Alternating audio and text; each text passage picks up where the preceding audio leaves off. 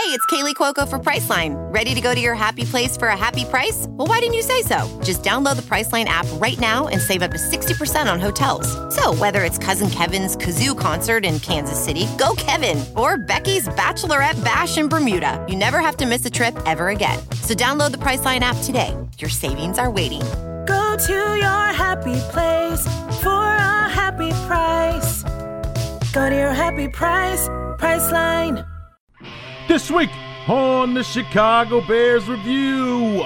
Despite a 9 and 7 record and a second place finish, the team in the Motor City is starting over with a brand new head coach and the hopes of becoming the team they have long shown the potential to be in the Detroit Lions. Can the Lions conquer the North or will they remain second fiddle? Jeremy Reisman from Pride of Detroit joins us on the next NFC North preview episode of the Chicago Bears Review.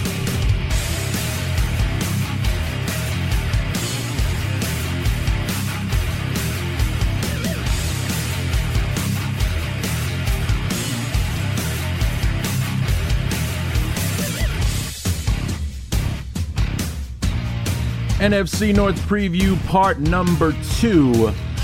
Talking about the Detroit Lions episode 12 out of 14. We are almost done, which means that it's almost time for training camp. It's almost time for the preseason and the 2018 regular season. What's going on, everybody?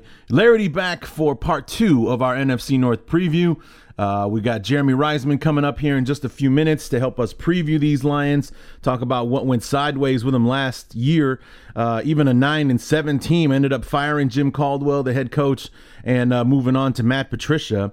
Uh, the one thing that we did not cover in the interview, I was kind of disappointed because it's something that I I think I talked about uh, when the Bears were considering Josh McDaniels as an option for head coach. Was that one of my biggest beefs with McDaniels?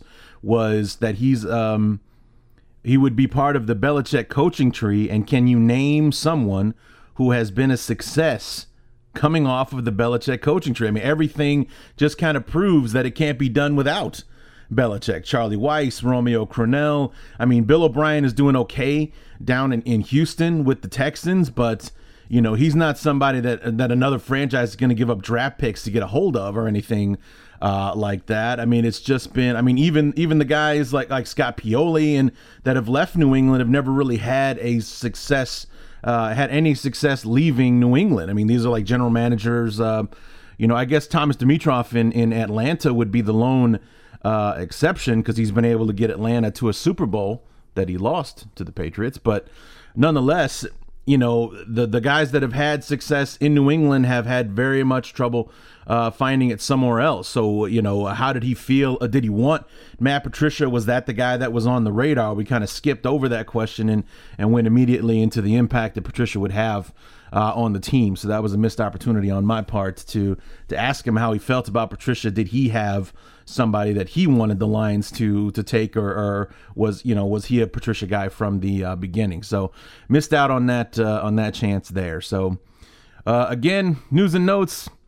I got nothing. You know, I uh, there's some really cool stuff going on right now. As far as uh, there was a video released earlier this week. Uh, Urlacher received his golden jacket in the mail. I'm guessing it's for like the kind of uh, final fitting uh, type thing, but it shows him uh, unboxing it, opening it up.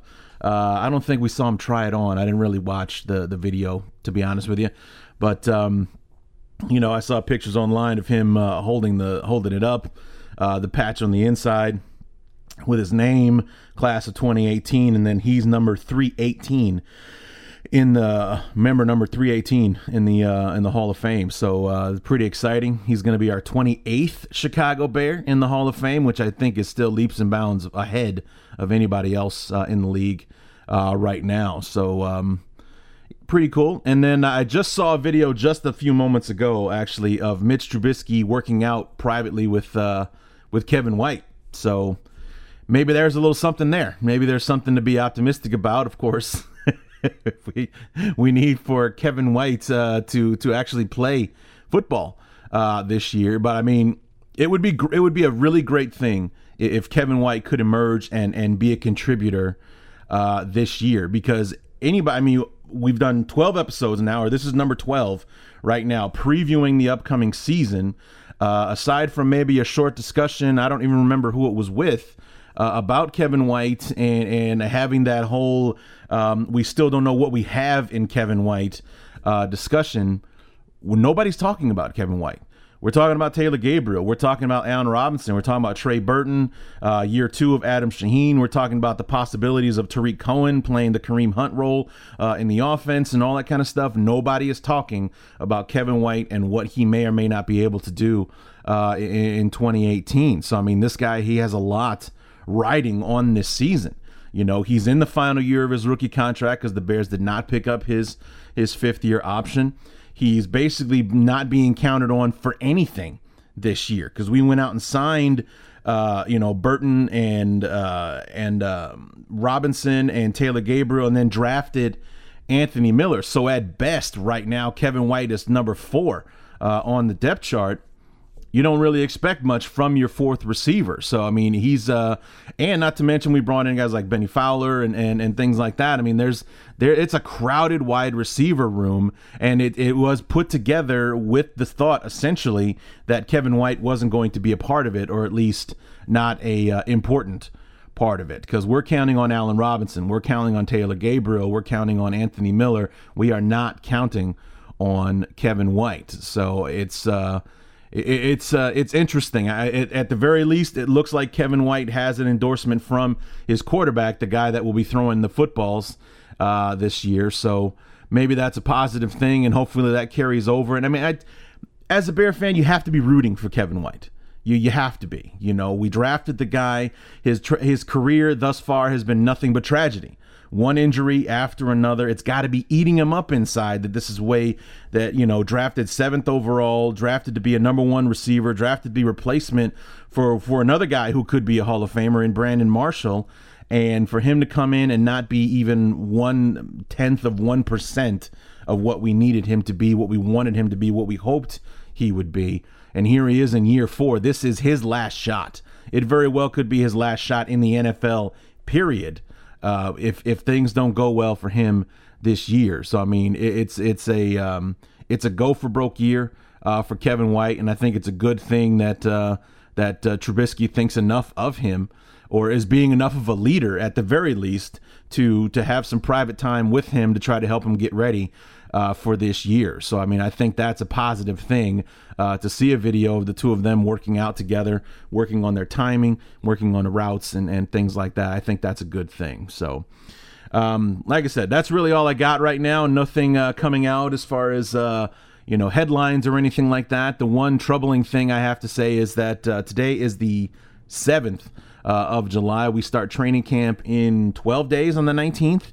And I, unless I completely missed it, and I don't think that I would, we haven't signed Roquan Smith yet. Now I know it's it's not a big deal. Maybe it's all about the you know the language because the money is kind of set in stone for the most part. Um, it's probably got something to do with the language and you know all that kind of stuff in the contract, the tedious stuff that we as fans don't really care about. But um, haven't inked him to a con. Everybody but him has signed to a contract for the Bears uh, so far. I mean, all those guys, Daniels and Miller and and uh, Bilal Nichols and all those guys uh, signed contracts like before the end of April or something like that. I mean, it was really, really soon after they got drafted, they were signed to deals.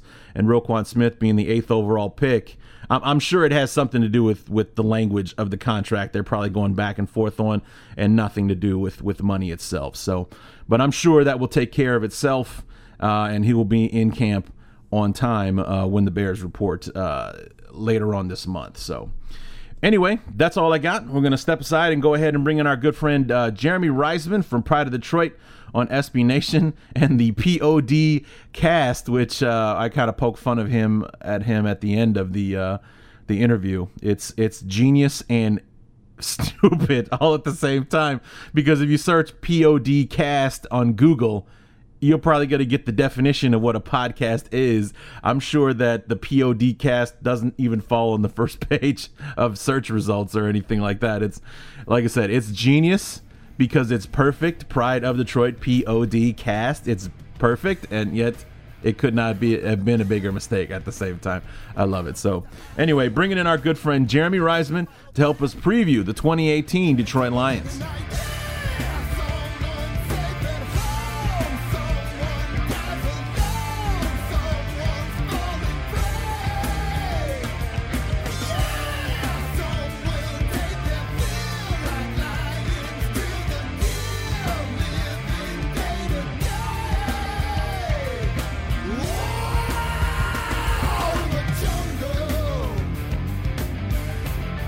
Two of our NFC North preview uh, brings us to Michigan to, to talk about the Detroit Lions, who finished in second place last year. The Green Bay Packers did not make the playoffs, finishing, well, aside from the Bears, last in the division. And uh, to help us navigate our way through these uh, these muddy waters for the uh, Lions, our good old friend Jeremy Reisman from Pride of Detroit. Jeremy, welcome back, man.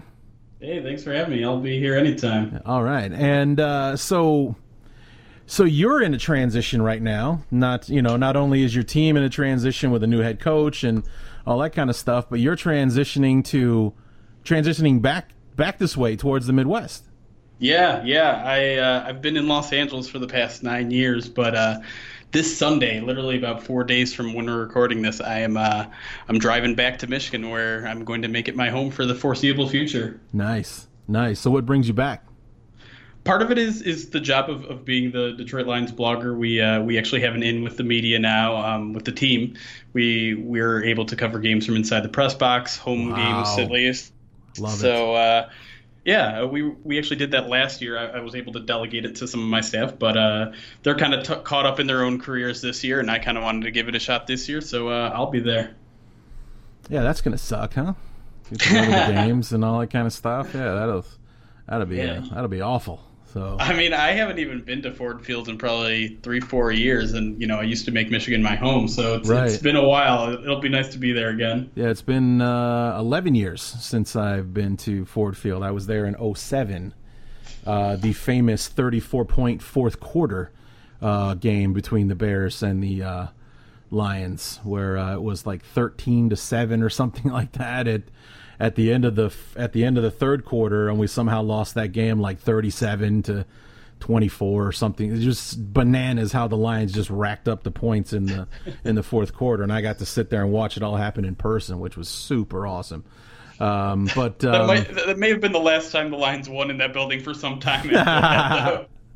you know what? That was. I, I, think they maybe rattled off one or two more because I think that was the year that they started seven and two and then finished like two and seven the rest of the way or something yeah. like that, uh-huh. and uh, ended up not making the playoffs when they were a juggernaut for the first eight nine weeks of the uh, season. Then of course we all know what happened the following year in 2008. So.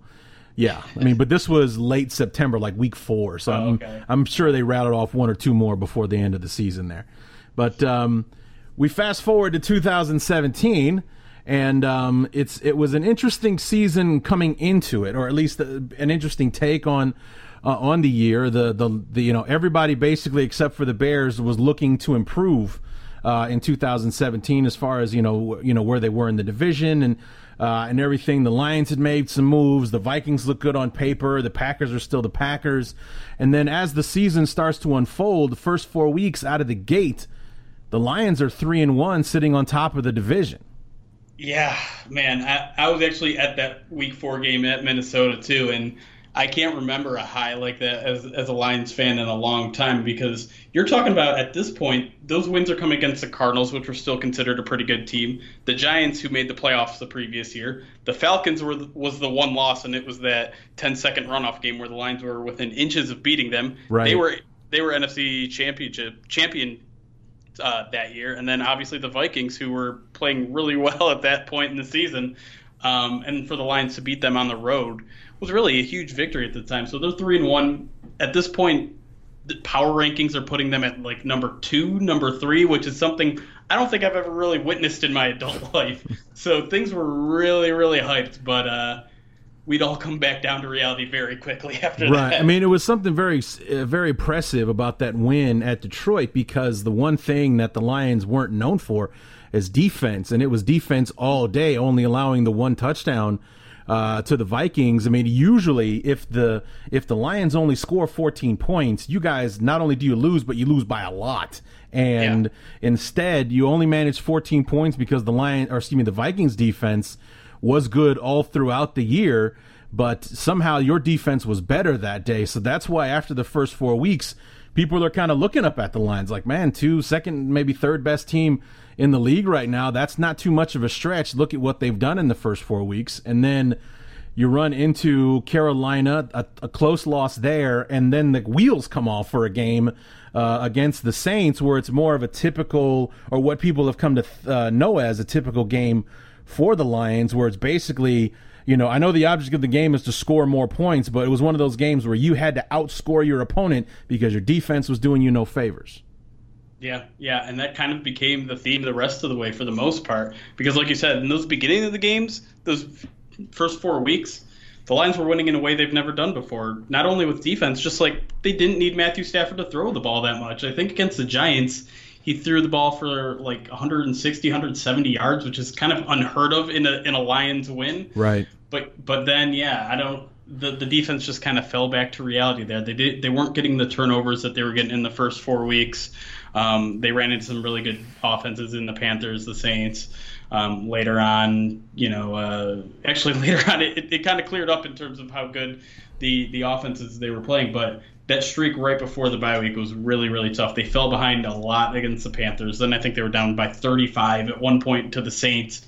Matthew Stafford kind of pulled them back and made them close in both of those games, but it was clear they were they, there were some serious issues with the team at that point. Right. You get the bye week. You come back on Sunday Night Football, a close loss to the Steelers. Then you you rattle off some wins, three straight. You beat the Packers at home on Monday night for the second time in a quarter of a century. Um, you know, it doesn't happen much that the that Detroit wins games in in Lambeau. You beat the Browns. I mean, everybody did, and then a really fun, really interesting game against Chicago. You know, you guys win it in. Uh, at the last minute, when Connor Barth, our super awesome kicker, decides to put it in a different zip code than where the uprights actually were uh, at the time, so we don't go to overtime. You guys walk away with the with the victory there.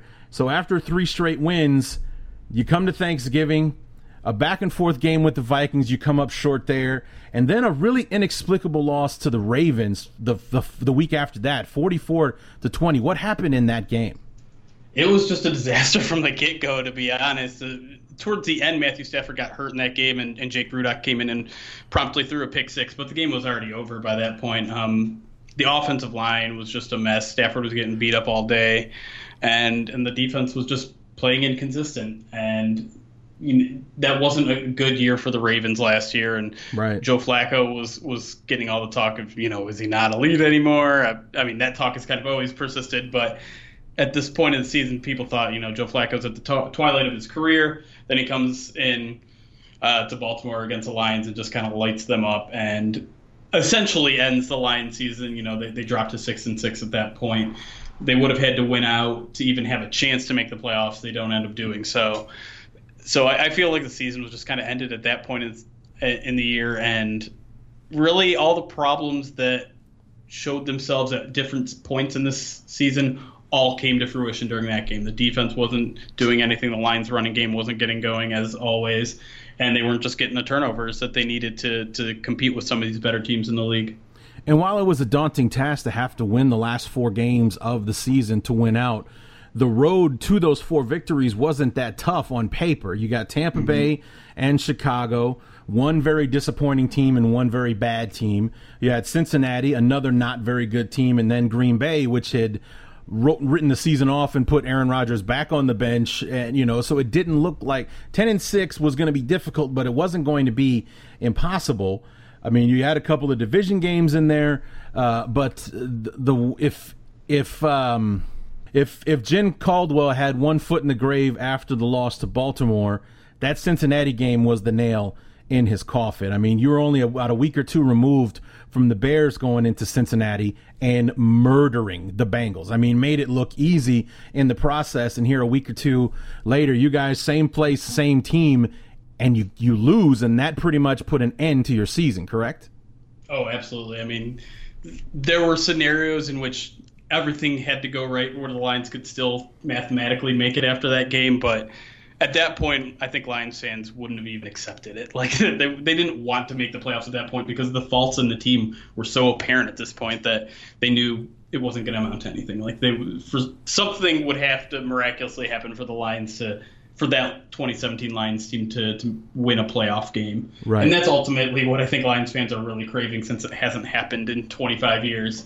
So, uh, yeah, at that point, not only was the Lions season over, I think fans were pretty much over Jim Caldwell at that point. There was a point at the very end of that Bengals game where the, the Lions could have challenged a play and it would have been very, very close. Lions didn't even bother to challenge it, even though Jim Caldwell had a good long look at it. And I think uh, I think that was kind of the the very specific straw that broke the camel's back with with him and Lions fans at least. Right. I mean, it's just you know you know looking at the schedules, like you got some very good looking wins in here. I mean, it's it's not too out, it's not too outrageous that you lost to Atlanta, Carolina, and the Saints. Those were all playoff teams. So I mean that those aren't bad losses, but to come across and and you know that that Ravens loss, that Bengals loss, those are two really really tough losses uh, to to absorb and, and, to lose them in the way that they were. And granted, they're both road losses, but they were losses to teams that were not playing very well and were definitely not as good as the Lions were on either of those Sundays. Yeah, and and even if you look at some of those wins, like they aren't as impressive as they should have been. And I know this is the NFL; you, you'll take whatever you can get, but like this team was losing to the Browns in the second half of the game. They were down seven. They were tied going into the fourth quarter. Um, they struggled with the Bears pretty much twice. And no offense to the Bears, but they weren't that good last, last no, we year. weren't. Yeah. Um, the Buccaneers season was also pretty much over, and the Lions only beat them by three thanks to some late scores there. Um, this team was just very flawed, and they, they still had the talent, I think, to match essentially their nine and seven record. I think that's about where their talent level was, but to say that this team was, you know, only a player two away from, you know, being an NFC championship contender, I think would be dishonest. They they were a middle of the road team, and that's where they finished. Right. So nine and seven, uh, despite a winning season, Jim Caldwell is shown the door. Um, after some, uh, actually, probably wasn't even that much. I mean, he would it basically had to keep it under wraps because he made it all the way to the Super Bowl, but it was like one of the worst kept secrets in football by the time it was finally announced. Matt Patricia, the longtime defensive coordinator of the Patriots, hired as the uh, the next head coach of the Lions, and in a very similar move in the opposite way of Matt Nagy coming in and keeping his defensive coordinator Vic Fangio. Matt Patricia comes in, keeps as a defensive minded coach, and keeps his offensive coordinator and the man with the worst name in all of sports, Jim Bob Cooter. Clearly, you mean the best name, right? No, I don't. Sorry. no, that is a horrendous name. You oh, know, so much. Yeah, it's horrible. But he stays. You know, Caldwell leaves, everybody else goes, but Jim Bob stays. So, um, you know, is it very much in, in, the same vein that we're, you know, that's the the side of the football that was working, so we're going to keep him and we're going to, you know, steady as she goes on that, much like the Bears with Fangio and the defense was the better half of the team a year ago, and I'm going to work on the um, I'm going to work on the defense this year, as, as in the Lions, and uh, help try to balance the team out. Yeah, in, in a way, I, I think there's no doubt that the Lions' offense was better than their defense last season. But I really think the thing that kept his job was really his his relationship with Matthew Stafford. You know, he was the former quarterbacks coach here, and ever since he's taken over as offensive coordinator, Matthew Stafford has been playing at an outstanding level. You see his completion percentage is up three or four points. His passer rating is in the high 90s now perpetually. He's essentially statistically been a top five quarterback ever since Jim Bob Cooter came around, and it's hard to throw that away. The problem, though, is that the running game has been awful. It was right. 32nd last year. I think it was 32nd in 2015 as well, and like 30th in, in 2016. So it hasn't been able to get out of the bottom of the league. And what's interesting about what the Lions did with their coaches this offseason is when they fired Jim Caldwell, they only fired one other coach at that time, and that was their offensive line coach. Hmm. And so they made it clear like those two positions, like I don't care what the new coach comes in and does with the rest of the staff, but he's not keeping those two. And so the message was clear. The offensive line coach wasn't doing his job right, and the more we get removed from his firing, the more we hear that the players didn't like him, that he wasn't meshing well with the other coaches, all the sort of stuff that he was just a bad fit and not doing his job right. So um, I think Lions fans are holding on to that hope that, that that's what's going to eventually fix the uh, the running game, along with some of the transactions they did in the offseason, which I'm sure we'll get to in a little bit. But uh, yeah, I, I, think Jim Bob Cooter kept his job mostly because of his relationship with Matthew Stafford, and basically everyone else is is just uh, essentially a, a, Matt Patricia guy at this point. Um, he's either worked with most of the guys that's on the de- defensive staff or, or knows someone who has worked with him in the past. And that makes a lot of sense for a first time coach. You want to surround yourself with people that you know, people that know you, and people that you know you can work with comfortably in a, in a work environment. So any any uproar or anything like that with the departure of Caldwell after a winning season, or were, were Lions fans really just over it at that point? For the majority of Lions fans, I think they'd had it. They'd realized that this team is kind of plateaued. There was a little bit of backlash, but for the most part, I think. I mean, if if you're in Detroit, people can get really sick of you really quick. I, I this this fan base has been waiting long enough for something good to happen, and for this team to just be meddling for for three or four years under Caldwell. Like two playoff appearances is great in four years, but you need to get over that hump eventually. In two nine and back to back nine and seven seasons, I realized Lions hadn't put together back to back winning seasons in a, in a very long time since the mid to early '90s. But nine and seven is hardly hardly a winning record, and this team still hasn't been competitive enough against the best teams in the league. They're they're starting to get close, but they're still not winning those games. And in order to be a really good team in this in this league, you have to beat the best, and you have to beat them consistently. And Jim Caldwell just wasn't he you know he was kind of an unpopular guy from the get-go. He wasn't the guy that most people wanted when the lions had fired jim schwartz. I was actually amongst that group. I, I was not a huge jim caldwell fan. He had actually started to win me over a little bit by the end oddly enough. But he was kind of short with the media um, he, he was not necessarily a friendly public figure even though if you got to know him privately I'm sure he's the sweetest man in the world. He seems very sweet. Right. It's just he he you know, people pick up on these sort of things when the team is losing. Uh, you know, he's he's very dismissive of the media. Whereas, like, if you're a winning coach and you're dismissive of the media, it's like, oh, good, he's not getting involved in all the distractions. But when you're losing, it's why isn't he telling us what's going on? Why is he being really short with the media? Um, but yeah, ultimately, the Lions squandered the 2017 season when they had a good lead at the beginning of the year, and I think that ultimately turned fans against him pretty much permanently. Sure. Sure. So we move over into the into the off season, and um, some interesting signings. One in particular that uh, is going to perk your ears up, uh, just for the fact alone that the guy in the last two seasons has played two for two different teams, both of which have gone to and won the Super Bowl. Of course, that being running back LeGarrette Blunt. Yeah, uh, that that was actually a guy that I was really hoping they'd target last year before the Eagles grabbed him, and um, general manager Bob Quinn actually said they they tried they tried to get him last year, and it probably would have helped this team quite a bit because their short yardage situation was by far the worst in the league. Um, Pro uh, Football Outsiders has a stat called I think it's called power efficiency.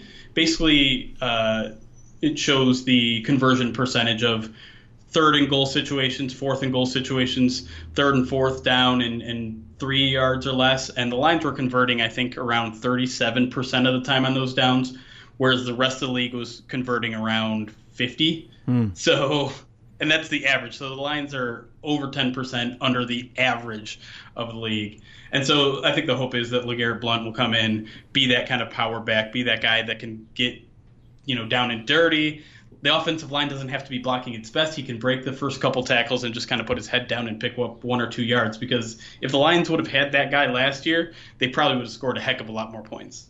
Sure, and then you know it's it's something that's been missing from the Lions. You know, without much exaggeration, since Barry Sanders retired, and that was 20 years ago now. Yeah. I mean, it's for the for the you know Lions and top rushing offense. Not a really a sentence you've been able to put together for for quite some time. Not saying LeGarrette Blunt is going to come in and, and take over uh, the league out there in Detroit, but he's definitely going to give you uh, more than one bullet in the chamber as far as like as long if, if Stafford isn't throwing it, then you guys aren't making it. Yeah, I mean the Lions did just about everything a single a team could do in a single offseason to fix the running game. Like I mentioned, fired their offensive line coach, got Jeff Davidson, who's been around the league for several years with several different teams, and has turned around some some of the worst running offenses in the league. Um, they drafted Frank Ragnow, and, and, I'm sure we'll get more into the Lions draft in a little bit, but basically an interior guy that kind of completes the set for Bob Quinn. Now Bob Quinn, in his third year as general manager, all has guys that he either got through free agency or the draft starting five on the offensive line. Got it turned over in, in three years, so that's pretty impressive to me at least that that he was able to do all that in three years. But he had most of those in place last year, and it didn't seem to work out. Partially due to injury, partially maybe due to coaching, maybe also because these players aren't necessarily as good as uh, as he thinks they are. But they're out of excuses to be the worst running team in the league now. Um, they have a you know a rookie running back as well. I didn't even mention Kerryon Johnson in the second round. So basically, their starting running back from last year, Ameer Abdul, is now third string, maybe even fourth string, and that just goes to show you like how much overhaul this entire running game has gone in just a couple of months. And I'm sure Matthew Stafford is hoping it all comes together, if not for his own protection, then just for the team's general good. But um, it's still at this point, it's still more hypothetical than than actual, uh, obviously any sort of results. But the the outlook is certainly much improved for this running game in 2018. Sure, and then on the defensive side, uh, you know, Patricia brings in some. What I when the the article that I was reading said that he thought the linebacking position was one of the weakest or was one of the weakest positions on the team. So he brings in a Chicago transplant and Christian Jones, sign him away from the Bears. Uh, Devon Kennard uh, is going to be more of a pass rushing guy, from what I understand. Brought him in from the uh, from the Giants uh, and everything to, to try to bolster um, that uh, linebacking corps, also while saying goodbye to to Tahir Whitehead at the same time. Yeah, and that's that's honestly the biggest question heading, I think, into the season with the defense is is whether that all amounts to an upgrade or a downgrade. Because Tahir Whitehead was playing at a pretty good level, not great, not horrible, uh, in 2017. He'd kind of come into his own, but I don't think he necessarily fit what um, Matt Patricia wants to do. And Matt Patricia comes from a linebacker background. He was a linebackers coach for several years with the Patriots before they uh, upgraded him to defensive coordinator. So he knows exactly what he wants. The question is, whether the Lions have the, the players to fit that need. You know, Jarrad Davis will also be entering his second year. I think the hope is that he progresses quite a bit because he had a very up and down rookie year. Um, like you mentioned, Devon Kennard, he's a guy that can play a lot of positions, but I think you're right in saying that he's going to be that pass rushing guy, and that's really going to be a big difference in this unit. Is they're trying, they're going to try to get a lot of pass rush from that linebacking corps because. I think they only had two and a half sacks from their linebackers last year, and the Lions' front four not really all that impressive on paper. So I think they're they're really expecting these guys to kind of have a different role than they did back uh, back with their former defensive coordinator and really kind of sharpen their their pass rushing tools. And, and part of that will also be another second year player, Jalen Reeves-Maybin, who's taken I believe in the fourth round last year. Um, just kind of took rotational snaps last year, but I think he has a chance to to fight for a starting role this year. And then uh, you know you you um, it's probably more of a as an, an, a subtraction as far as the name is concerned. Maybe not so much in production, considering that he was up there in years. Haloti Ngata gone. You bring in Sylvester Williams from Tennessee, who's only going into his fifth year. So at the very least, you get a lot younger in the middle of that D, uh, defensive line. How was how was Ngata last year? I don't I didn't hear much about him. Well, that that's the interesting thing. You know that point in the season where I said the defense fell apart. Yeah. That lined up pretty close to when Haloti Ngata got injured and out for the season. Ah. Right around, I think it was week five against the Panthers, I want to say. Um, and mm. the run defense took a noticeable step back since then. And I don't want to blame it all on the loss of Ngata. I think that's oversimplification, but it certainly didn't help. And I, am not sure what I think of Sylvester Williams. And I, am very eager to see what he has in him because the Lions center of the defensive line is definitely a, a big question mark. A'Shawn Robinson is hoping to take a big step. Uh, the Lions also drafted Da'Shawn Hand out of Alabama, his former teammate uh, this year. And, and I think Sylvester Williams right now is penciled in probably to be a starter. But the interesting thing about a lot of these signings uh, on offense and defense in free agency was that they're all one year deals. So mm-hmm. all these guys are essentially on prove it deals. Uh, I don't know if they're going to be around for that or if, or if the Lions are planning on being stop, stopgap guys, but they certainly have the motivation to to be at their very best in 2018, and whether that works as motivation for some of these guys or doesn't remains to be seen. But Sylvester Williams is one of those guys I'm really going to have my eye on early in training camp and in the preseason just to see what we can expect out of him in 2018. So speaking of the draft, actually, before we get to the draft, um, some interesting departures. We already talked about Haloti Ngata, uh, Tahir Whitehead you know, off to Philadelphia and Oakland. Ngata's still giving it a try, man. Good for him. Um, but Eric Ebron, uh, number 10 overall pick uh, for the Lions, never, I mean, showed flashes in his time in Detroit, but never really showed someone worthy of a of the tenth overall uh, selection. He's released. He catches on with the with the Colts, unless my sources lied to me again. And uh, okay, cool. And then DJ Hayden, a cornerback for you guys, is off to uh, Jacksonville along with uh, with Don Carey as well. I mean, any one of these guys going to be particularly missed? I think it's got to be Eric Ebron. It, okay. it was a really really tough decision by Bob Quinn by his own admission, and he waited until kind of the last second there because last year the Lions actually exercised his fifth year option. Oh, so okay. this year he was due 8.25 million as part of that fifth year option. Unfortunately for him, none of it was guaranteed. So the Lions could essentially cut him and save all that money, and that's what they ended up doing. It was a tough decision because he started the 2017 season very slowly. The Boo Birds were really out. He's a guy who struggled with drops his entire career. Right. I've always thought they were a bit o- overstated, but Lions fans caught wind of them, and anytime it would happen, you know, that mob mentality would just get louder and louder.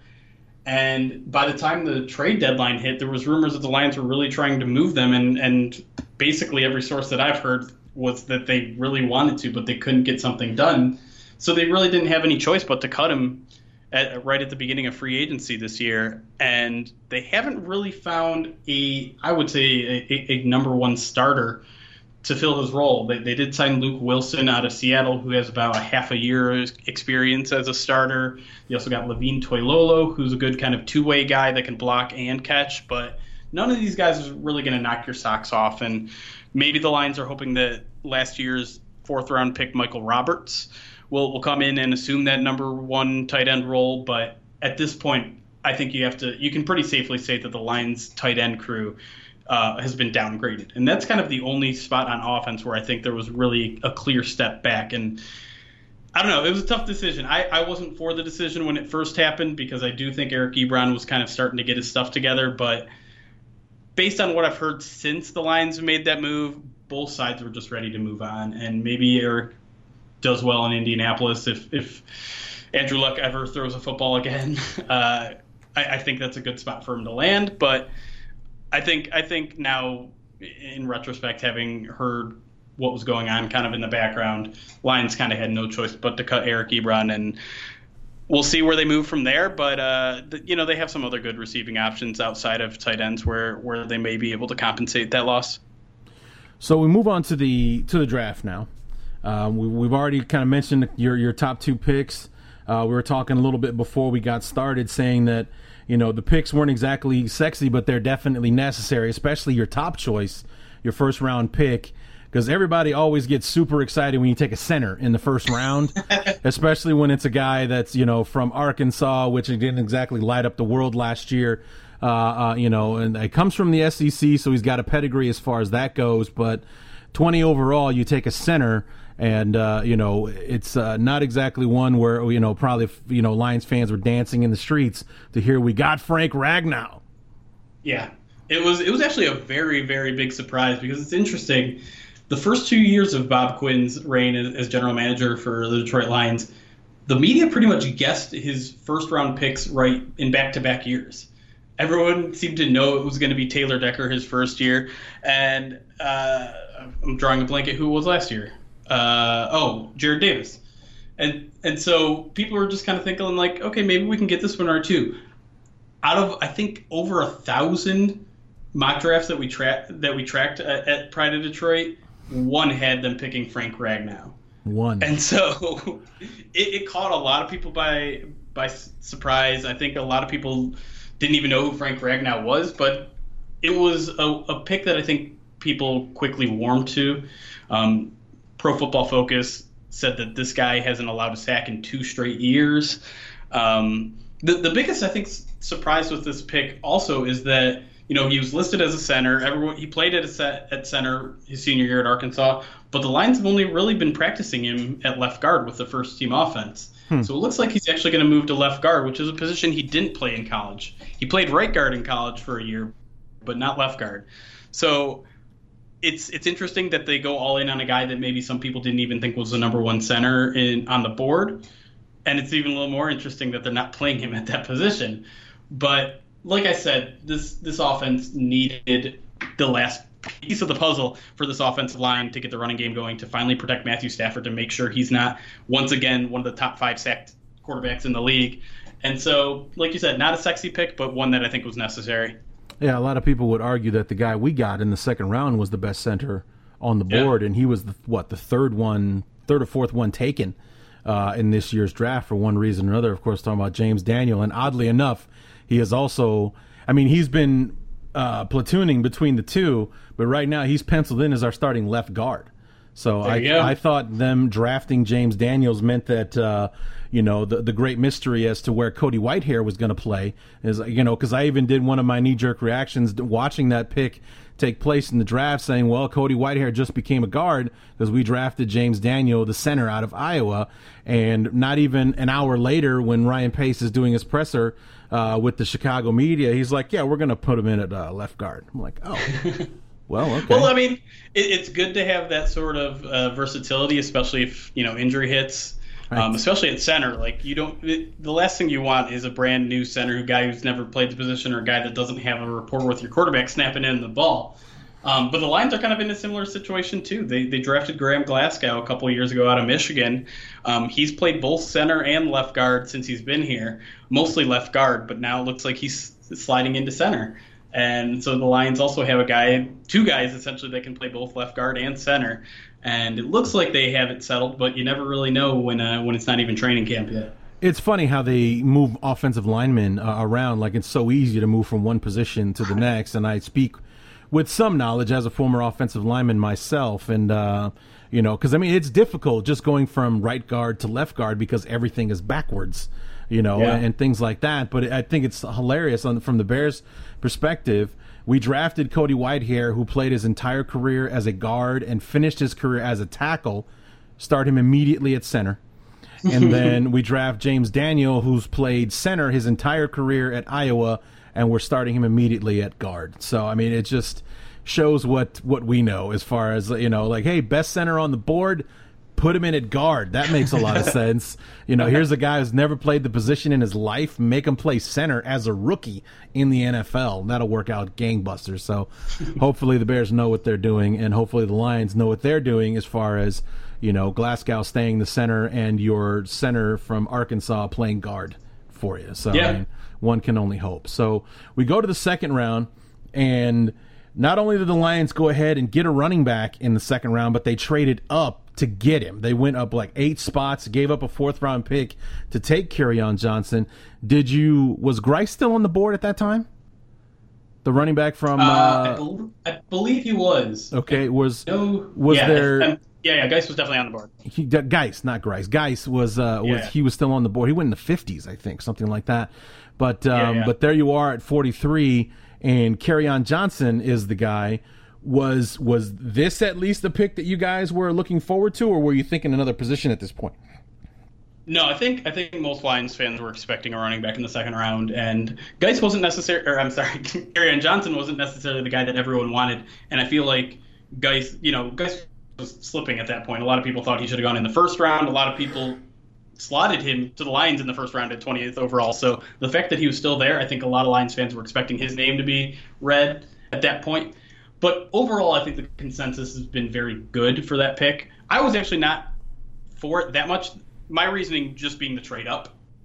Mm-hmm. Uh, Johnson was actually my my pick, my best fit for the Lions in this draft. I really like his running style. I really like his uh, his speed. I, I, don't know. It just seems like he's a very good fit for this this style of Lions uh, run offense that I'm expecting them to run this year but the trade up was was tricky for me to swallow because in general I'm I'm team never trade up in the draft um, because the draft is just so hit and miss that the fact that you're you know giving away essentially more lottery tickets uh, for a chance at, at, one guy being successful doesn't seem like a smart strategy to me. Mm-hmm. But if that's their guy and it works out, everyone forgets that they traded up for him. So whole pick. I think the Lions definitely need their, the running back crew, especially even if Ameer Abdullah was going to be their starting running back in 2018 he he's on the last year of his rookie contract. Um, if he were to have a good year, that probably means the Lions would have had to spend too much to keep him around the following year. If he continues his kind of mediocre career, then the Lions probably would have moved on from him anyways and would have had to draft a guy next year. So if, if they really believe in Kerryon Johnson, then then it was a good move. Um, I'm, I'm very excited now that he's on the team to see what he has. But uh, it's always tough for me to, to swallow giving up a, a, a day two pick in order to move up for a guy that could have potentially been there, you know, 10 picks later or however long it was until the Lions picked again. Also, a very similar situation that Bears uh, are facing. Um, we gave up next year's second round pick, ironically, to take um, a player at the pick you gave New England in the first place. Uh, 51, mm-hmm. we ended up taking uh, Anthony Miller, and we gave up the 2019 second rounder to make it happen. Now, if Anthony Miller comes in and, and uh, is is good on the promise to score eight touchdowns this year, which is which would be mon- momentous considering that Trubisky threw seven last right. year. Uh, if he can give eight to just one guy, then we had a pretty good year. Um, but you know, like you said, if if it works out, nobody will care that we gave a second round pick. It'll be a small price to pay if this kid ends up being everything he says he can do. But uh, you know, if he comes in and he has a bad year, or if he gets hurt or something like that, it's going to look like a really, really bad move. Yeah, yeah, and the feeling's the same here because what was originally giving up a fourth round pick, the Lions actually traded up back to get into the fourth round using next year's third. So now essentially, wow. the Lions lost a third round pick next year to get Kerryon Johnson. You could you could technically argue. Right. Sure. Um, that fourth round pick ended up being Da'Shawn Hand from from Alabama, joining A'Shawn Robinson, his his old line mate uh, in Detroit. Uh, you finish off in the fifth round with Tyrell Crosby, a tackle from Oregon, and then that position that everybody uses in the NFL these days, Nick Bawden, uh, full, fullback from uh, San Diego State, and I uh, skipped over Tracy Walker, the safety from Louisiana Lafayette. Um, aside from Hand, who you're probably expecting something from, any of these other guys looking in to come make some kind of immediate impact for you? Well, I would have said Nick Bawden because the Lions actually have, you know, they've made it pretty clear that they want to bring the fullback position back to Lions football. They they essentially used a a linebacker last year as a makeshift fullback uh, for about 20 snaps total last year. They were going to make it a big priority this year, but unfortunately, Bawden got injured in minicamp. Um, reports are that it's a it's a torn ACL. Oh wow! team hasn't the team hasn't discussed it at all. They they haven't put him on IR or anything yet, but it doesn't look good for the guy. Outside of him, I think Tracy Walker probably plays special team snaps in his rookie year. Um, definitely one of their more interesting picks because that's a guy that literally I think 90% of Lions fans hadn't heard of, and surprised a lot of draftniks too that he went that early. Um, Louisiana Lafayette, obviously a small school. He's a really speedy guy. He has some position versatility, but he's going to be very, very raw. And he there was actually quite a bit of mistakes on tape for him, and to, for him to have those mistakes at a small school, very worrisome. But it's interesting. They had the, uh, you know, they have those war room cameras on NFL Network sometimes when when the team makes a pick and just shows them how excited they got. They were really, really pumped when Tracy Walker fell to them, and so that makes me think maybe some other teams had an eye on him too. But I don't quite see it yet, and I don't think we're going to see it in 2018 what he really has. But uh, he's definitely a name to kind of keep an eye on um, in 2019 and beyond. But I don't think you're really going to see any other immediate contributions. Like Tyrell Crosby is going to be nice depth. He can also play tackle and guard, but he shouldn't be playing in his rookie year unless something goes drastically wrong. So I mean, was he like a workout warrior or something? Did he go to the Senior Bowl and blow everybody's mind? I mean, how does a guy that wasn't impressive on tape get himself into the 80s and pick number th- in, in the third round? The your guess is as good as mine. Okay. I, I, mean, we've tried to do some deep diving on Tracy Walker. One is that he's related to Darius Slay.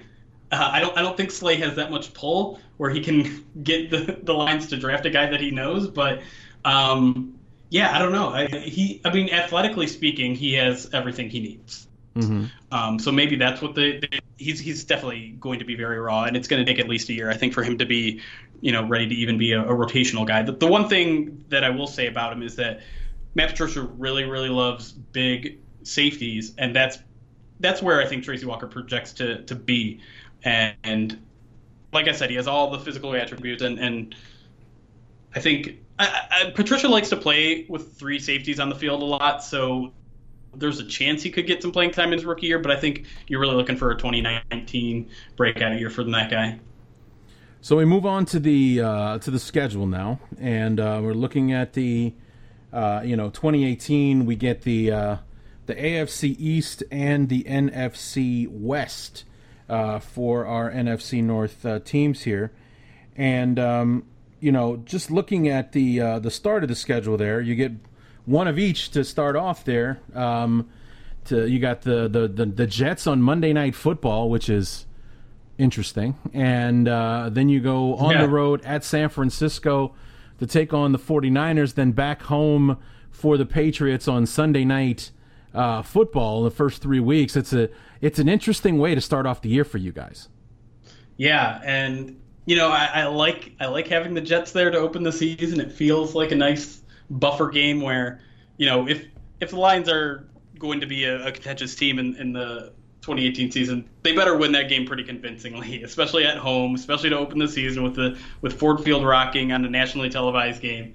If they don't win that game convincingly, it could set the tone in a very bad way. But if if they do win, like they, like they absolutely should, no offense to any Jets fans out there listening, and I don't know why they'd be listening, but uh, if if I think it, it should be a good tone setter for the team. Um, but then, yeah, going on the road with 49ers, which is a team you don't really know what to expect from this right. year. And then another nationally televised game against Patricia's former team, again at home.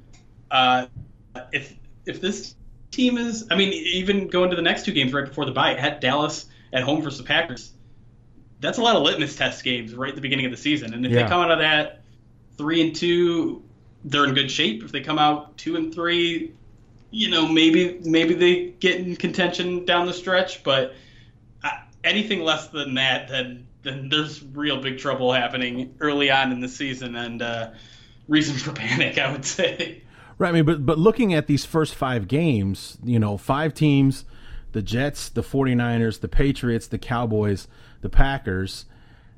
All of these teams have question marks around them. I mean, obviously, the Patriots being the most solid of the bunch, but the Jets, what kind of team will they be? Will Darnold be starting week one uh, right. against you guys? What effect will that have on the team? Like you said, the 49ers, will they continue the upward trajectory that they were on, winning the last five games? Three of those victories against playoff teams last year. The Patriots, you know, will all this mess that's been kind of clouded over them during the offseason carry over into the year at all? Will they be able to focus like they always do and win football games? The Cowboys for the first time in a long time, can you name anybody who's catching passes for the Cowboys right now? you know, or anybody that's worthwhile? I mean, I got Cole Beasley, and that's about it as far as being catching passes for the Cowboys right now. And then the Packers, Aaron Rodgers is back. Aaron Rodgers is healthy, but you know, what what what what will they be this year? I mean, Joe Philbin's coming in; he's calling the plays. You know, will Mike McCarthy be able to keep you know keep his you know be that chef that stays out of the kitchen and let Joe Philbin do it, or will he you know take over the play calling because he's done it before? He hand over the play calling and only to take it back, kind of thing. You know, will he be able to do that, and how will that affect the team, so on and so forth. So, it's not unreasonable to think like, okay, you know, I could see maybe two and three here, but at the same time, it's just like, man, things bounce the right way. We could be four and one going into the uh, going into the bye week, an early bye week, week six for you guys. Yeah, I mean that that I think should really be the goal of this team. If, if they're really going to take the next step, like three and two has to be a must four and one should be the expectation. I think you're absolutely right, and and that's certainly high expectations for for a Lions team to be four and one against teams like the Patriots and Cowboys and Packers, um, notoriously very good franchises. But this is the reason why they brought Matt Patricia in, and I'm not saying they have to be an 11-5 team in his first season for for him to be a success, but you know, th- this is a team that's just been middling around in mediocrity, and, and they don't want it anymore. And maybe it'll take a year or two for Patricia to land on his feet as a first-time head coach. But I, yeah, I absolutely agree with you. Like four and one is certainly within the realm of possibilities, and if they're serious about becoming a, a serious franchise in the NFL, a serious contender in the NFC North, then yeah, they got to come out this at least three and two. Yeah, because aside from the the Packers, I mean, the, the schedule is pretty light on division teams until you get pretty much into the the second half of it. You got your week six bye, you're at Miami, you're home for the Seahawks, and then your second uh, division game takes place week nine. So I yeah. mean, the first eight weeks of the season, you only play one division game, and then it's you know in the last eight games of the season, you play five uh, division games. So it, it's, it's going to be a lot of important football being played in the latter half of the year for the Lions. Uh, you got you're at Minnesota, at Chicago, home for the Panthers, and then the Bears are coming to visit for Thanksgiving this year, which should be mm-hmm. interesting. But uh, you know, you're you got that three game home stretch there with Carolina, the Bears for Thanksgiving, and then the Rams uh, to start off December. Um, it, it's it's an interesting schedule coming out of the bye. You got Miami and, and Seattle would have a lot of question marks there. You're going to Minnesota as the only team undefeated in the stadium thus far. and then you're at Chicago for the first time week 10, only to come right back around. You're at home for Carolina and then the Bears for the second time in 11 days. Yeah, that's going to be fun. yeah, so we're be uh, you know, it was like uh, what's today? Today's the the the 5th of July. We don't see you again until November. So it'll be four months before we talk again, but then only be like four days if we talk again after that because we're playing pretty much back to back games, doing the, that old school NFL where we're playing twice in three weeks. Yeah, and, and those Bears games, Bears Lions games are always rough. They like, are. Even though the Lions have won even though, and I, I, hate to bring this up, but I'm definitely going to bring this up. The Lions have won nine out of ten games against the Bears. Yep they always they always seem to give us uh, quite some trouble, and someone always comes out injured or bruised up or something that just irritates me the next day, even if the Lions win. Yeah. Uh, so the fact that that's happening twice in 11 days is, is not something I'm personally looking for. Right. I mean, the, the, thing that's most interesting about the rivalry between our two teams is that they're always close games. They're always interesting, mm-hmm. fun, like down to the wire games. I mean, the second meeting between our two teams last year, 20 to 10, is probably the widest margin of victory we've seen in the series in quite a while. So, you know, for it to yeah. come out uh, like that, I mean, like the first game of the season uh, between the teams, it came down to, to Barth missing that field goal, or it goes to to, to overtime with Trubisky making that bananas run on oh, fourth God. and 13. I mean, how amazing uh-huh. was that? I mean, Chicago fell. I, I mean, a different word for it. Yeah, I'm sure you did. you know, a couple of guys missing some tackles there, and, you know, Trubisky put a move on a guy and all that kind of stuff. But it's just like, you know, it's like we were already kind of you know, uh, in, enamored with the kid. But for him to get 19 on fourth and 13 and save the game at that point, it's like, oh, well, yeah. he walks on water now. So, I mean, thank you, Detroit, for that. So, uh, but I mean, it, it has always been an interesting rivalry, especially over the last six, seven years uh, between the teams.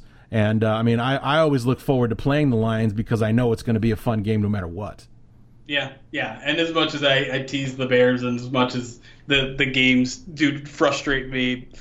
I do I do enjoy that it's it's a rivalry that both teams kind of need right now because yeah. you know both both teams haven't had a lot of success recently and to have that kind of rivalry where where it's up for grabs every every year is, is fun. It, yeah. It's, it's something that the Lions haven't really had for a long time, and I know the Bears would probably wish it was a, the Packers or the Vikings where where their true rivalries land. But having an evenly matched rivalry is something that I think is underrated in the NFL, just because it's something that that's fun every year. It's something that's competitive, and you you get to know some of the fans from the other side and, and tease them all year. But sure.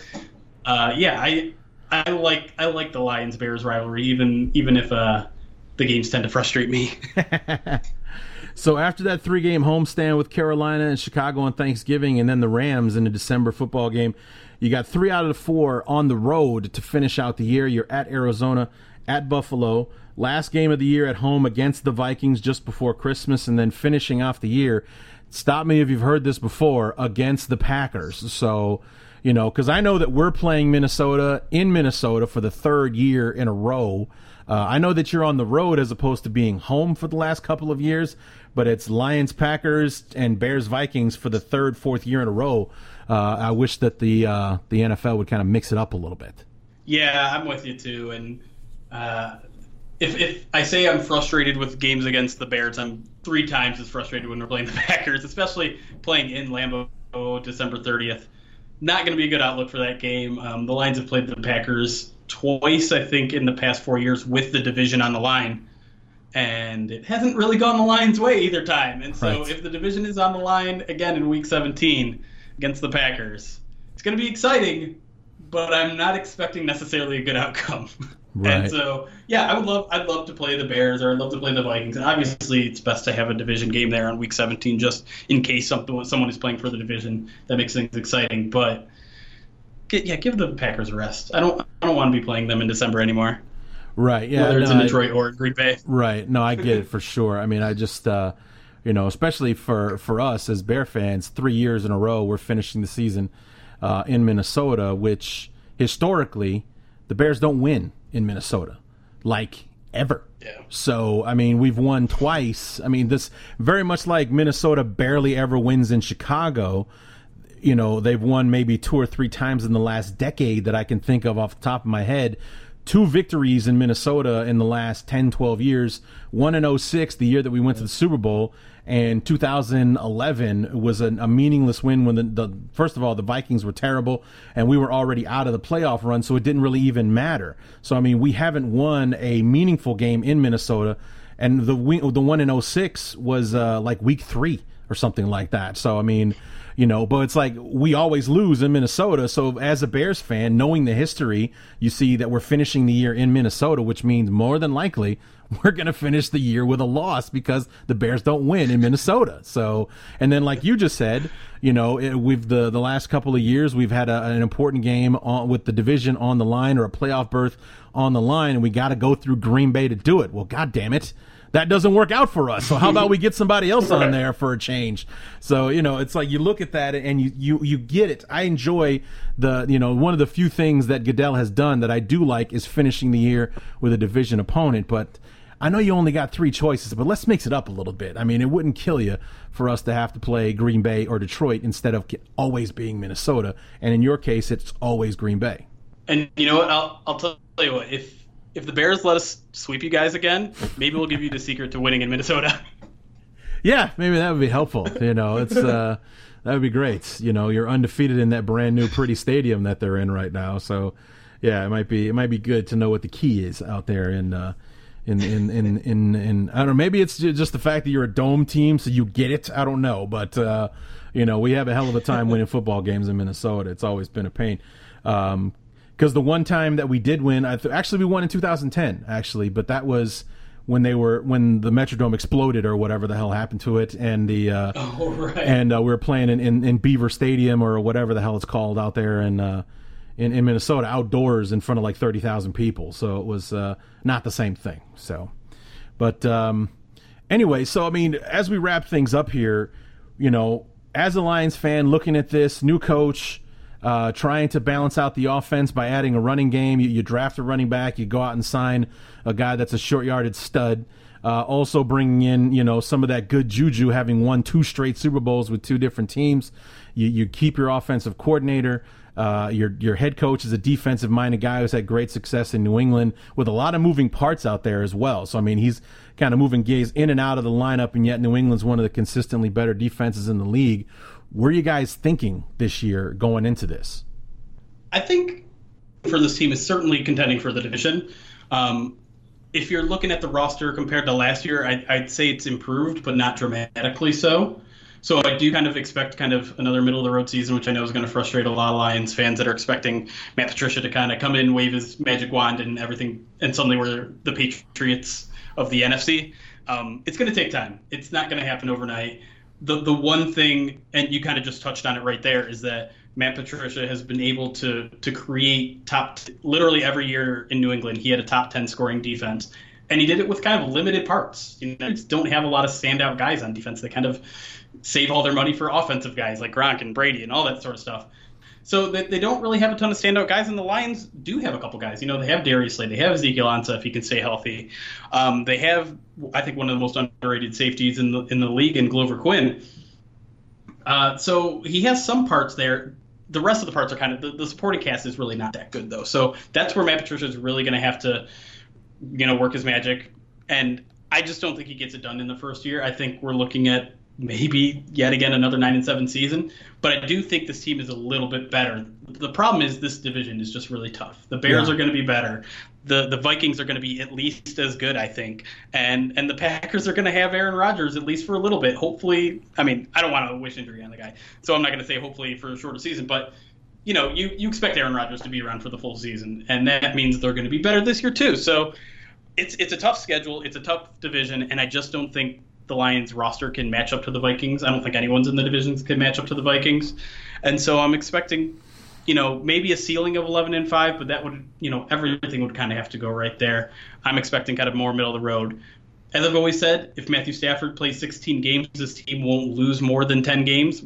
Uh, so I think really, as long as Stafford is healthy, this team goes seven and nine at the worst. But I think expectation is right right around nine and seven again this year. You you uh, you kind of touched on it. I mean, uh, it's it's something that I've kind of been you know hanging on to to talk to about with you and and, and Evan uh, Western from the Acme Packing Company, Chris Gates, who I talked to next uh, for the Vikings and the Daily Norseman and such, because we're in this division together. Um, you know, it's like there's been a lot of hype, and I've been talking about it myself about how the Bears are kind of shaping up to be mirror images of the Rams uh, a year ago. You got this young offensive minded coach. You got a defensive guy that you bring in to kind of, you know, steer that ship. And, you, you know, you worry about the defense. I'll take care of the offense.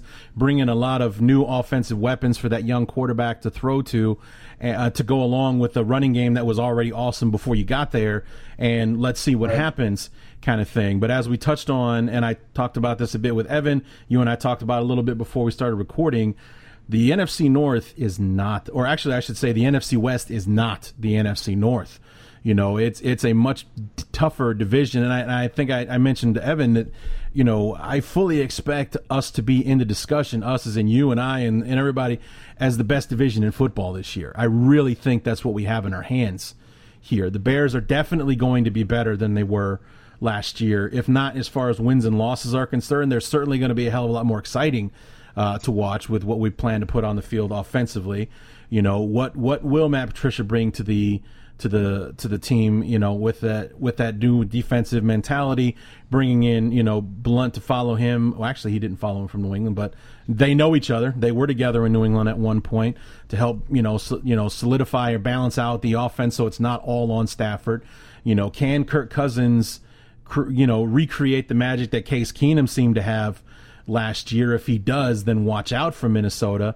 And then, as we said before, Aaron Rodgers bringing back is good for at least three wins. You know, for right. for the for the Packers who were seven and nine last year. So I mean, it's there's a lot of there's a lot going on in this division where it's like right now it's easy it's an easy call to make. The Vikings were the best team in the division by a lot last year. They only seem to get better in the offseason, so obviously they have to be the pick going in. But all of these questions and everything surrounding the Bears, the Lions, and the Packers coming in, it's not going to be an easy road for the Vikings to get back to 12 and 4 or whatever they were a year ago. Yeah. And you know, this time of year, all 32 fan bases are optimistic, right? They they know their team is going to be better in 2018 than they were in 2017. But I feel like the NFC North, they really like every team has a case. Yeah. For for that to actually be true. And you know whether it's changing of the head coaches, whether it's getting a brand new quarterback, whether it's getting your you know best quarterback in the league arguably back for 16 games, like those are all really good reasons to, to expect improvement. And I, I just I'm both eager and completely just utterly afraid of what this division is going to be going right. forward because yeah. it's going to be crazy. And it sucks because it, it, feels like this is finally the Lions' time where they're ready to take that next step. But unfortunately, everyone around them is taking that next step too, and you just wonder, you know, who's going to come out on top because it could be different every year going yeah. forward with the way things are going. I mean, we really could become the black and blue division all over again just because these teams are going to be good enough that we're beating the crap out of each other, you know, for six games out of the 16 every year. And we might struggle against everyone else because we're too busy beating the hell out of each other. So I mean, I hope I'm, that's not true, but right? It very well know, could be true. But it very well could be. You know, it, it it was a it was a worthy name when when it came out, the black and blue division with the the, the Packers, the Lion, even God forbid the the Buccaneers back in the day when they were part of the old NFC Central uh, and everything. It was a juggernaut to get through that division. Everybody was was good against each other, and and that's kind of been the case for the most part. Some rivalries have been better than others over the years, but you know the games are always tough. It's, it's traditionally one of the tougher divisions to have to go through. Uh, each and every year. And, uh, you know, this seems to be a year where it really could be something very interesting uh, to watch because there's a lot. The, if, if everybody lives up to their potential, it's going to get ugly for the rest of the league out there. Absolutely. And if if not that this year, then it's definitely going to be next year because like I think a lot of people are expecting the Bears to be better this year. Yeah. But a lot of people are expecting the Bears to be good, like straight up good in 2019, and I, I can't disagree with them. Right. Well, I, I from your lips to God's ears, my friend. I definitely hope that that's true. So um, you know, so Jeremy, we appreciate you uh, coming back again. It's uh, it's going to be a while before we get a chance to talk again. We don't play again until Veterans Day, November the 11th. So that week uh, leading up, week number 10, uh, will be the next time we get a chance to uh, to have you back on. But uh, between here and then, those first eight games uh, that you got, go ahead and give them hell. And then uh, when you come to Chicago, once you take the day off, and you know we'll we'll see you at Thanksgiving. How's that sound? Well, we'll, we'll see. Okay, all right. So uh, where where can we uh, find you online, uh, Jeremy? Are you in, involved with the the POD cast still? I am. Yep, I'm still one of the three co-hosts for the the POD cast. Again, horribly named because it's impossible to search for. uh, but just search Pride of Detroit on your on your podcast aggregator, and you can find us. It's a stroke um, of genius. Obviously, and, Pride of Detroit. yeah, it's it's a stroke yeah. of genius, and yet the biggest mistake all at the same time, which is what's so Absolutely. brilliant about it. it's like POD cast. That's genius. It fits, and then it's like, oh crap, nobody's going to be able to find us ever. So yeah, it's uh, that's really that's really great that it worked out that way.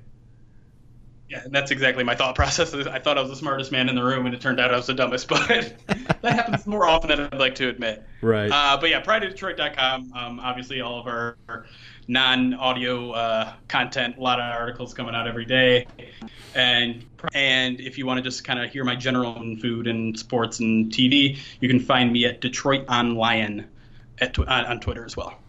All right, Jeremy Reisman, our great friend from the Pride of Detroit, and uh, as I always say, despite your allegiances, I I tend to like you, Jeremy. So. Uh, I uh, look forward to having you back uh, when we get ready to do battle for the first time, week number 10, my friend.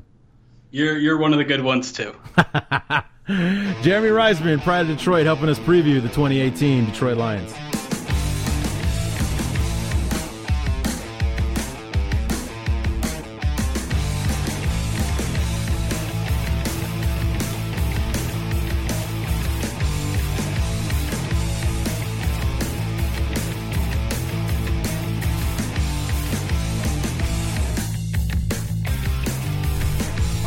Enjoy having Jeremy on the show, but it'll be a while before we see him. Almost four whole months before we talk to Jeremy again. But we talked to him twice in, inside of like ten days because we play like week uh, week uh, week ten. I said uh, so November 11th, and then we play on Thanksgiving. So we'll be talking again on a short week. Um, you know, pretty much back to back uh, for the most part, and uh, looking forward to uh, to, that Bears Lions game playing on, on Thanksgiving. That's that's always a good time. And you know, the only thing better than than football and food on Thanksgiving is watching your team play and win on Thanksgiving, which is hopefully what will happen for our beloved Chicago Bears Week 12 when we travel up to uh, travel up to Ford Field and play the Lions uh, on Thanksgiving Day. So. Um, that's gonna do it, man. Uh, we'll be back on Monday, maybe actually more like more like Tuesday. We get it edited and posted and everything. Most of you won't get it until Tuesday uh, when Chris Gates, the defending NFC North champion Minnesota Vikings from the Daily Norseman, uh, will be joining us to help pre- preview the Vikings, and we'll talk about this Kirk Cousins acquisition, uh, talk about the subtraction uh, of Pat Shurmur and how how he thinks that might affect uh, the offense and bringing in their new OC. Did they get the right guy to help them move it along right there? And, you know, was he on board with Kirk Cousins coming in? How does he feel about the fully guaranteed 84 million three year contract uh, that the Vikings signed him to? Was a dangerous precedent uh, for the Vikings to set? Or, um, you know, or is he on board? Did he want Case Keenum to come back, or is he good with Kirk Cousins and everything else in between? Chris Gates will be back with us on Tuesday uh, to talk about that. And then we close it all down. Our good friend Lorin Cox from Pro Football Focus and Locked on Bears podcast, bearswire.com. The guy's got a resume longer than my arm, and he's not even, I don't even, like, what, 21, 22? It's very impressive. And we look forward to having him back. We always love talking Bears with him. He'll be here to help us wrap it all up. And we preview the 2018 Chicago Bears, and then it's on to training camp, the preseason, the regular season, getting it down to the nitty gritty. And I can't freaking wait, man. I cannot wait. So, That is going to do it for part two with the Lions. We'll be back for part three with the Vikings on Tuesday. Until then, my name is Larry D, and this has been the Chicago Bears Review.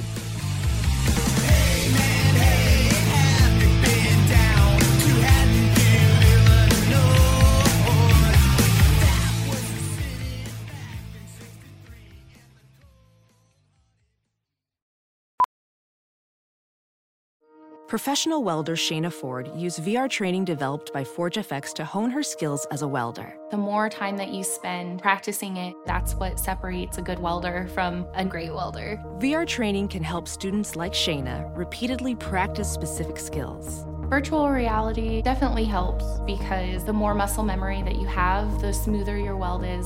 Explore more stories like Shayna's at meta.com slash metaverse impact.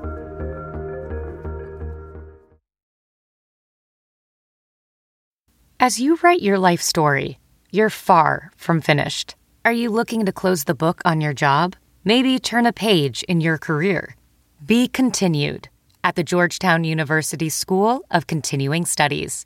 Our professional master's degrees and certificates are designed to meet you where you are and take you where you want to go.